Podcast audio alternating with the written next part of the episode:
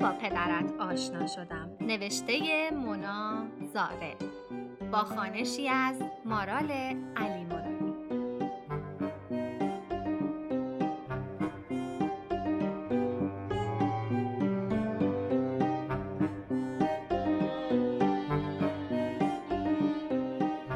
قسمت سی و پنجم. نامه شماره سی و پنج سیندرلا باز میگردد بی مقدمه برویم سر اصل مطلب چون من هم مچ دستم ورم کرده است و هم تو آنقدر گستاخی که در نامه پاسخت اصرار کردی هرچه زودتر تهش را بگویم تا دق نکرده ای. بهتر است بروی خدایت را هم شکر کنی که می‌خواهم آخرش را برایت بگویم. چون پدر روشن فکرت عقیده دارد تهش را برایت باز بگذاریم تا تصوراتت را خراب نکنیم. و حواسش نیست ته داستان ما آنقدر بسته است که تو الان بچه ما هستی. به هر حال برگردیم به آن روز که در قهوه خانه سیبیل قباد را با تک نباتی که از آن زن فالگیر گرفته بودم ریختم توی چایی و سر کشیدم. همه چیز دور سرم چرخید و وقتی چشمم را باز کردم دلم پیچ می‌خورد. قباد کنارم نشسته بود و دود قلیونش را توی صورتم فوت می‌کرد. از سر جایم بلند شدم و روی صندلیم ایستادم و داد زدم.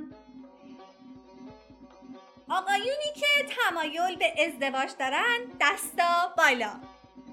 با در دست داشتن شناسنامه ساعت سه جلوی در خونه ما باشن.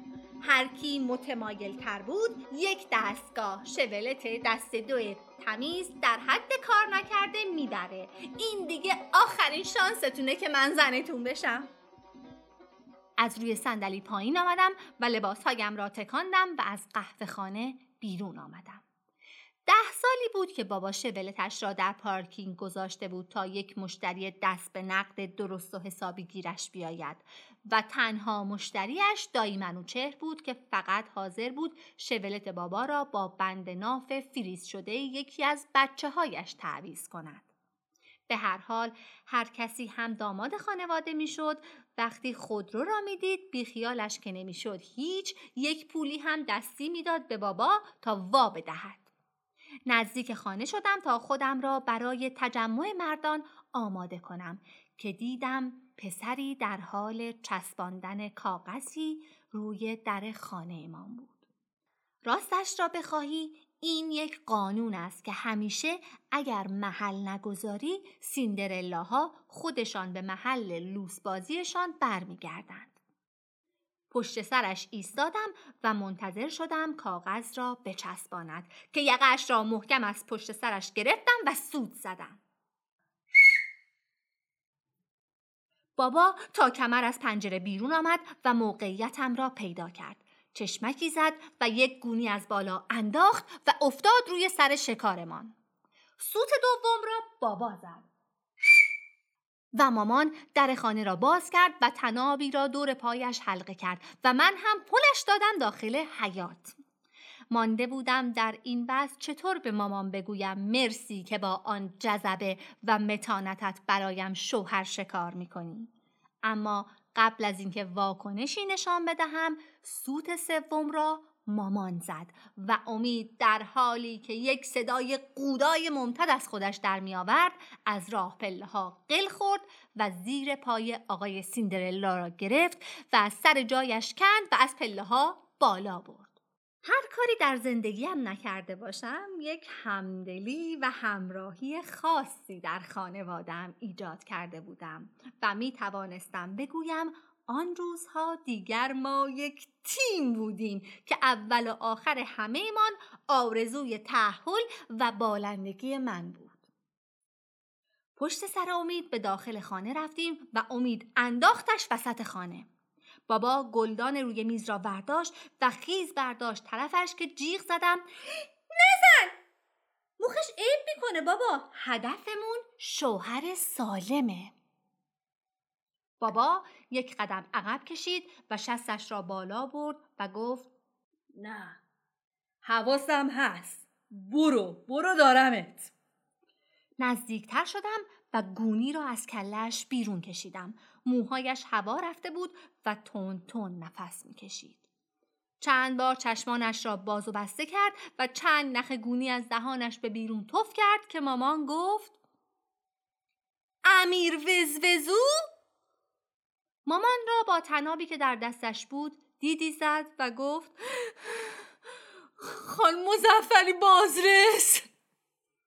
مامان به پهنای همه جایش پفی کرد و با سر تایید کرد. من و بابا و امید همدیگر را نگاه کردیم چون این داستان تکراری را ده سالی بود می‌دیدیم. آدمها در خیابان مامان را می‌دیدند و رنگ رویشان سفید یخچالی می‌شد و یاد دوران مدرسهشان میافتادند که مامان به عنوان بازرس می‌رفت سر و تهشان را یکی می‌کرد. و تا چند معلم و شاگرد خودشان را نخیسانده بودند مدرسه را ول نمی‌کرد. هر بار هم هر کدام از آن شاگردهای تنبان خیز شده مامان را می‌دیدند بی اختیار زانو می‌زدند و برای مامان یک جورهایی حس و حال میتیکومان در فضا زنده می‌شد. امیر با آن تحریش و هیکل نرقولش شروع به لرزیدن کرد. مامان چند قدم به امیر نزدیک شد و امیر در حالی که خودش را روی زمین به عقب می‌کشید گفت خان مزفر غلط کردم ده سال گذشته از اون قضیه دیگه اون کار نمی کنم به خدا. فقط اومده بودم کتمو بگیرم. مامان نزدیکتر شد. امیر جیغ نازکی زد و مامان گفت وزفزو یادته اون موقع بهت گفتم اگه پسر خوبی باشی جایزه داری؟ امیر با سرش تایید کرد و مامان ادامه داد حالا وقتشه کادو تو بهت بدم. ایناهاش دخترمه. می‌تونی بگیریش. هیچ کسی هم کاریت نداره. مبارکت باشه پسرم. روی نوک انگشتانم ایستادم و با ذوق گفتم با یک دستگاه شولت دست دو در حد کار نکرده روش بابا گلدان را روی میز گذاشت و گفت غلط کردی. امیر نگاه هم کرد و لبخند رضایت بخشی روی صورتش نقش بست که دلم را ریخت و گفت این شولته چند کیلومتر کار کرده؟ بابا دوباره گلدان را برداشت که زنگ خانه را زدند. امید آیفون را برداشت و گفت اشتباه و داداش حدس می زدم پسرهای محله برای قرعه کشی شبلت آمدند که امید گفت چه خبر اینجا همه دنبال کتشون میگردن؟ یکی اومده میگه تیکه کتا می‌خوام. مامان امیر را از سر جایش بلند کرد. امیر لباسش را تکان و گفت کت من قهوهیه می‌دونم تو این خونه است.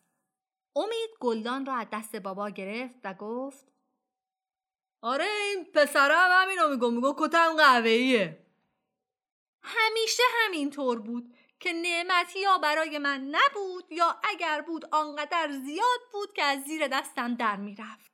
از پله های خانه پایین دویدم تا آن یکی سیندرلا را هم پیدا کنم. اما گندی زده بودم که آن موقع فهمیدم. در خانه را باز کردم و به اندازه دو خاور لپر از انواع مردها و مذکرین به داخل خانه ریختند می‌دانم گیج شدی چون این نامه به غیر است و به دست هر کسی بیفتد نمی‌داند اسم پدرت چیست. اما تو خوب میدانی. هرچند شاید هم هیچی ولش کن. بهتر از صبر کنید چون داستان ما هنوز تمام نشده.